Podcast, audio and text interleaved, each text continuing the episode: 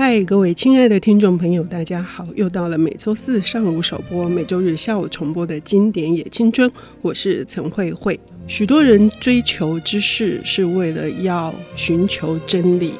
但是真理这一件事情会存在于什么样子的辩证当中？科技科学使得我们的物质文明得到了一个充分的长足的发展，同时我们也在呃这个建设当中发现了破坏。而什么样子的人会呃拥有一种清明透彻的一个思索，来仔细的探讨其中可能为接下来的人类的未来又带来一个什么样子的影响？我们今天邀请到的领读人士已经创作了十一本以小说为主，同时也是散文的作者。他现在也担任的 Ream 阅读最前线的总编辑 Wolf 来跟我们谈刚刚我们所聊的比较值得发人深省的问题。 Wolf 你好。啊，慧慧好，各位听众朋友大家好。为什么你讲那么严肃、嗯、我们明明要讲一本很轻松的书是吧？因为你今天一进来就说哇你真的是一个严肃的人因为整本书你只记得严肃的部分OK， 因为这本书确实是非常有意思、哦、我早年在读它的时候深深的为这位先生这位科学家所吸引，呃，甚至我那时候还会觉得因此而改变了对很多呃，相对于比较理性比较冷酷、嗯，他们为了要寻求我刚刚说的不管是定律定理或者是某种真相，他们可能会泯灭，我用这个字有点有点夸张，就是他们会排除非常多的情感、uh-huh. 情绪。那虽然说那个部分确实是有杂质、uh-huh. 可是因为我是文学人嘛，我觉得有杂质的人生是比较有趣的人生、uh-huh.但这位先生，呃，我不料沃夫，你想要来谈他哈，是因为你也跟我一样是被他觉得着迷了吗？我觉得我是一个理科人，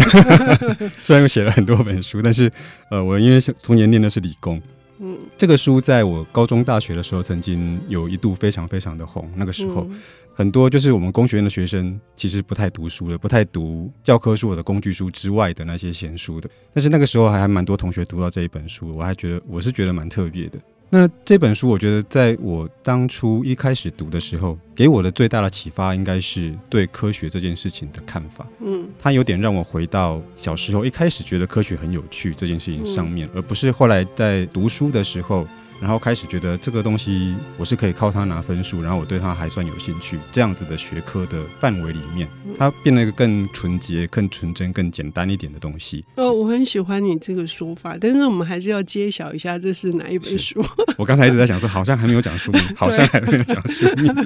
是是哪一本啊？就是别闹了费曼先生。 嗯, 嗯，光是听这个书名就知道应该是相当的邪念，是是一个是一个很很闹的人对对，是应该是很欢乐的，就是会逗人哈哈大笑的书、嗯、无奈我是个严肃的人所以要请沃夫来跟我们说他到底是哪里会觉得你在令人发笑的同时你还是会去思考一些我们平时所忽略的东西、嗯、我觉得可以先介绍一下费曼这个人、嗯、就是他是一个诺贝尔物理奖的得主、嗯、当然有人会觉得也是有那种很严肃的学界人士觉得你实在太闹了或者是你实在太夸张喜欢去讲这些自己的有趣的过往这样子。欸、等一下我们要说、哦、他的物理他那个物理奖、嗯、诺贝尔物理奖很厉害，他是量子力学的理论的一个其中的一个部分，其中的一个部分，而且他还是奈米科技的这个技术的也是也是一个最前驱的一个一个人之一。 对, 對, 對，所以他事实上在这个他自己本业的贡献是非常大的，可是他却是出了一本就是让大家叫他别闹了的书而且这个其实、呃、他那另外一本书叫做你管别人怎么想，里面其实提到他过世的前一两年刚好那个就是美国的挑战者号太空梭升空之后爆炸了，然后他被美国政府找去调查小组里面，他那个时候不是很想去， 一, 一方面是他年纪大然后那就有癌症，然后二方面是他不大想跟公单位有交集这样子，然后那个时候他太太跟他说如果你不去的话那个委员会就是有一堆很厉害的人在那边互相讨论，如果你去的话就是那个委员会就是有一堆很厉害的人在那边讨论，然后另外有一个人不知道为什么在别的地方搞东搞西，你要有一个在那种别的地方搞东搞西的人比较有可能把事情真相找出来。嗯，就费曼就去了，去了之后的确也最后是他把就是整个失事的原因找出来的。嗯，对，我觉得这是一个就是他虽然感觉是特立独行、嗯、但他并不是在他呃把自己的一些呃行为当然讲得很有趣啦，但事实上、嗯、回来看他是有某些原因在的，他也不是真的胡搞瞎搞。对，胡搞瞎搞也不可能有这么高的成就、嗯、胡搞瞎搞也要搞得很认真。是费曼我觉得他给我的一个感觉就是他做什么事情他都觉得是好玩为主、嗯、因为我觉得做这件事很有趣所以我就去做它、嗯嗯、成绩怎么样倒是还好，那是其次的考量，只要我做得够认真成绩就会出来、嗯、但是我够认真的原因是因为我觉得它很好玩，而不是因为我想要一个好成绩。嗯，所以这个东西跟我们的呃升学主义其实是有点背道而驰的。嗯，我今天告诉你说好好用功，后面的隐藏意义是你可以拿到好的成绩，嗯，然后考到好的分数，有好的学校，嗯，然后可能有好的工作，所以这是我们的升学主义一贯以来的这个想象。但事实上费曼的状况是因为我觉得很好玩所以我愿意认真去做，嗯，好玩是最核心的东西。如果我觉得它不好玩，或者我做了做了觉得没兴趣，那我就不做了。嗯，那不做了也没什么不好，但是因为如果我觉得好玩而产生了兴趣要去做，我就会把它做好，那做好了之后就会拿到好成绩，就有后续那些事情。那现在感觉上就是以他最后比如他他去过麻省理工嘛，然后在那个普林斯顿大学、嗯、在学院上课嘛，这些东西，然后跟最后拿到了就当了博士，然后拿到了物理奖，感觉上好像是一个我们升学主义、嗯、想象中它是一个虽然不是可能不是赚大钱，但它是一个非常有名的，在学术这个方面来讲是走得非常平顺的一个人、嗯、但事实上他的原初的想象他就不是要去走这件事情的。也就是说他并他的目标并不是在这个业界当一个成功而卓越的人，他的成功跟卓越是因为他的好奇心，是他觉得这件事情引发出一些好玩的东西，嗯嗯嗯，那他就把它玩得透彻。对，就是我要玩我就好好玩，这是多高的境界但是回来想这我觉得这是就是小朋友看到有趣的事情会有的那个东西、嗯嗯、你也不知道他为什么天天在那边花园里面玩那个土、嗯、捏那个东西，他就觉得很好玩，他会玩得很认真啊。所以你看这个书一开始就写他小时候，对不对？对，就是小时候他在玩一些电磁，然后如何使得那个、嗯就是他要知道有人要进门的时候、嗯、然后会触动什么电铃、嗯、然后他就知道说是谁会回来了，他就赶快去终止他很多的闹剧对， 多, 多么的实用是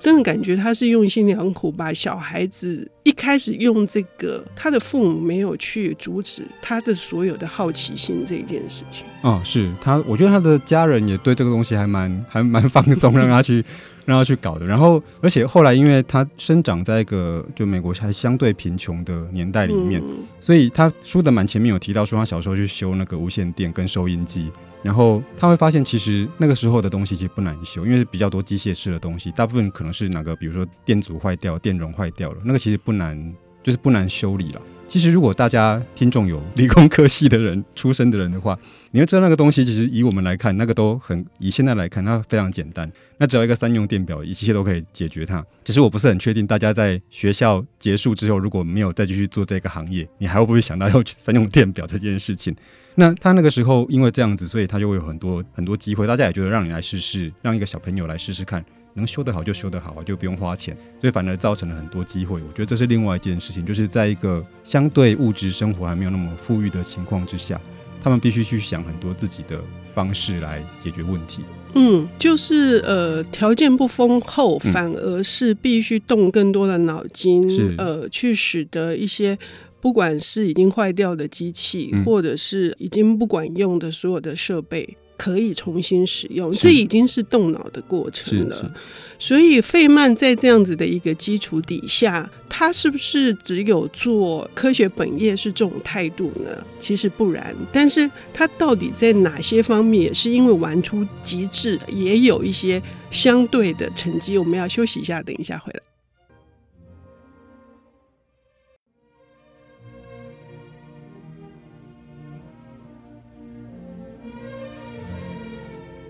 欢迎回到 I C G N 主客广播 F M 九十七点五， 现在进行的节目是《经典也青春》，我是陈慧慧。今天邀请到的领读人是刚刚出版了，我认为是很重要的，把三十年来的重大的社会事件改编成小说的 Fix， 同时也是阅读最前线的总编辑 Wolf 来跟我们谈他的本科哈，他是念医工的。这个科学家费曼，这本书叫《别闹了，费曼先生》。是上半段节目，沃夫提到一个很重要的事情是，费曼的成就来自于他的好奇心，以及他觉得科学是一件好玩的事情。嗯嗯哦、可是因为他这个人的才华、哦、在各方面可以显现、嗯。呃，他这种我们可以再深入的去讨论一下，他这种科学的精神的本质是什么、嗯、然后他在别的领域上面用这种科学的精神去贯彻的时候，他同样也可以玩出一些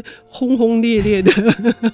事情来。我觉得科学精神是这样，就是我们现在有的时候听人家讲说、呃、某某是不合理，或者是某某是不可能发生，是因为它不科学。嗯、大部分是拿了科学研究的结果来看，然后说这个东西因为跟这个结果互相抵触，所以它不科学。但事实上科学精神不是这样的事情、嗯、科学精神在说你要对一切都质疑、嗯、甚至对科学研究的结果本身也要质疑、嗯、因为科学研究就是 某, 某某科学家做了研究，有了一个实验结果发表之后，其他科学家是可以跟着一起做的、嗯、理论上它能够被复制，它能够被检验，这个才会被认可，说它是一个可以相信的结果、嗯、也就是说科学家理论上是会一直去质疑这些事情的、嗯、那在不同的条件下做的这些检查跟实验很有可能会推翻原来的那个结果、嗯、那我们就会知道说，那所以原来的结果可能是有某些瑕疵在的、嗯、那比较不好当然就是原来的科学家可能有作假的这个嫌疑。其实这一两年发生了很多、嗯，尤其在生物科技方面发生很多这样子类似的事情、嗯、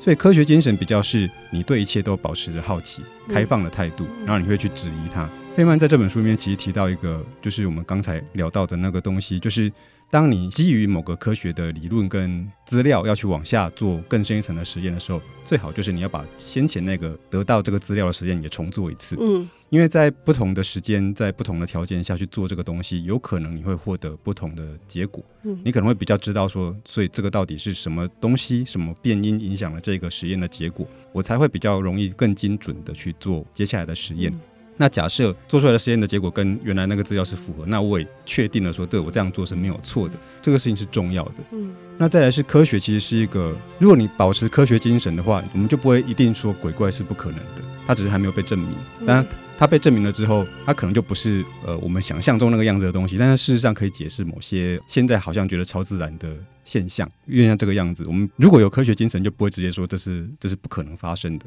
而是我们要想办法去验证它。那这个东西往下做之后，它会出现一些嗯有趣的状况，那你可能会得到一些先前没有想过的有趣的结果、嗯、其实费曼包括他获得诺贝尔奖的那个 那, 那, 那些学说很多都是就是乱聊了之后胡搞瞎搞的时候，因为在讲胡搞瞎搞得到的东西，或者是你有时候会发现一些人性的，突然从科学讲到人性，你会发现一些人性的一些偷懒或者小小瑕疵，比如说故事里面有提到说，他被找去曼哈顿计划，就是研发 原,、嗯、原子弹、嗯，他很喜欢去偷那个军事基地里面保险柜里面的文件，嗯，那他会发现其实保险柜有一些，这个都是起初原因都不是为了要去真的窃取文件，嗯，他只是觉得这个东西上锁了，有什么方法在不开锁的情况下把东西拿出来，就是一个好玩的心态，嗯，然后就发现其实有很多保险柜的设计是有问题的，嗯，比如说呢前面不能开，抽屉的后面是可以是可以一张一张把文件弄出来的，嗯，或者是有些人根本就不换密码，嗯，就是这个锁这个密码锁原始密码是什么？原始密码是零零零零，他就一直用零零零零，明明是军方，明明是这么重要的研究的这个计划，他还是会有人是这样子做的。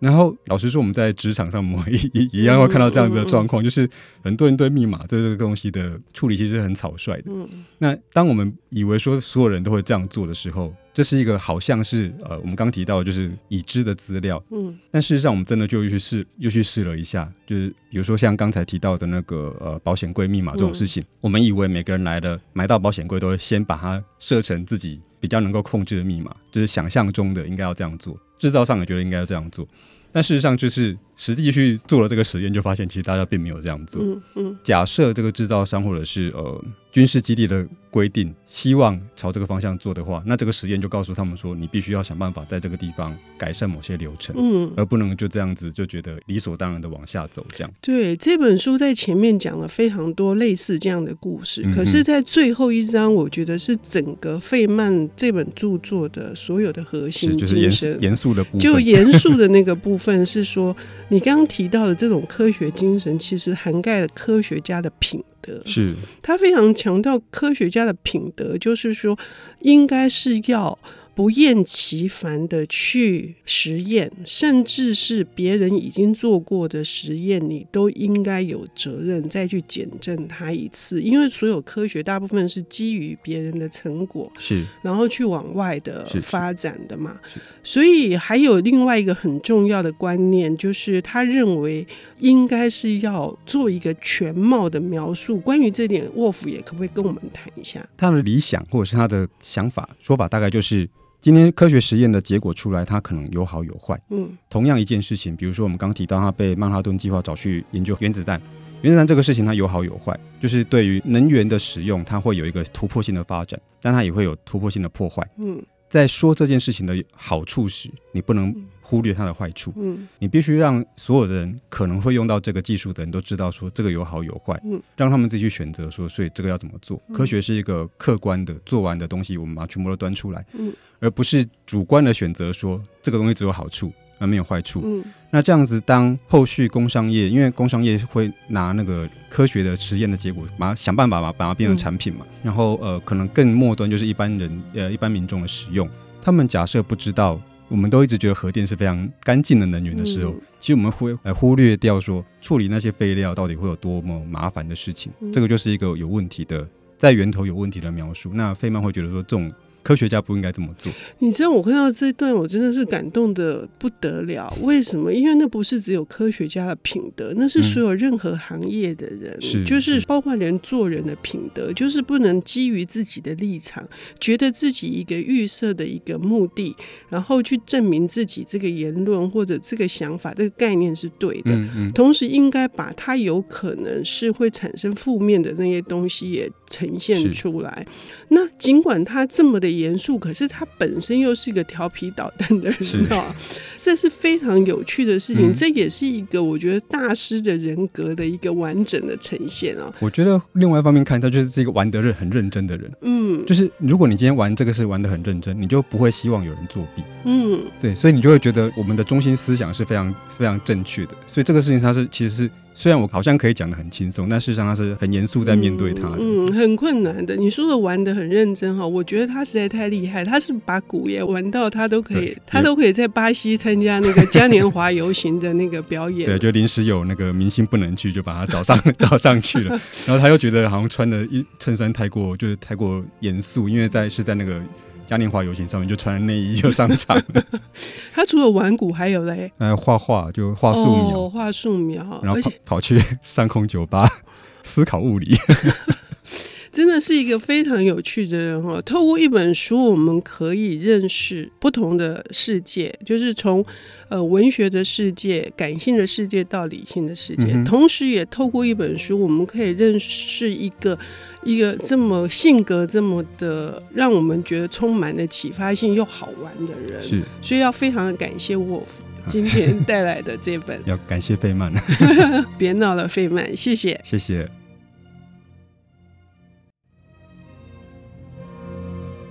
本节目由 I C 之音与 Ream 读墨电子书联合制播，经典也青春与您分享跨越时空的智慧饗宴。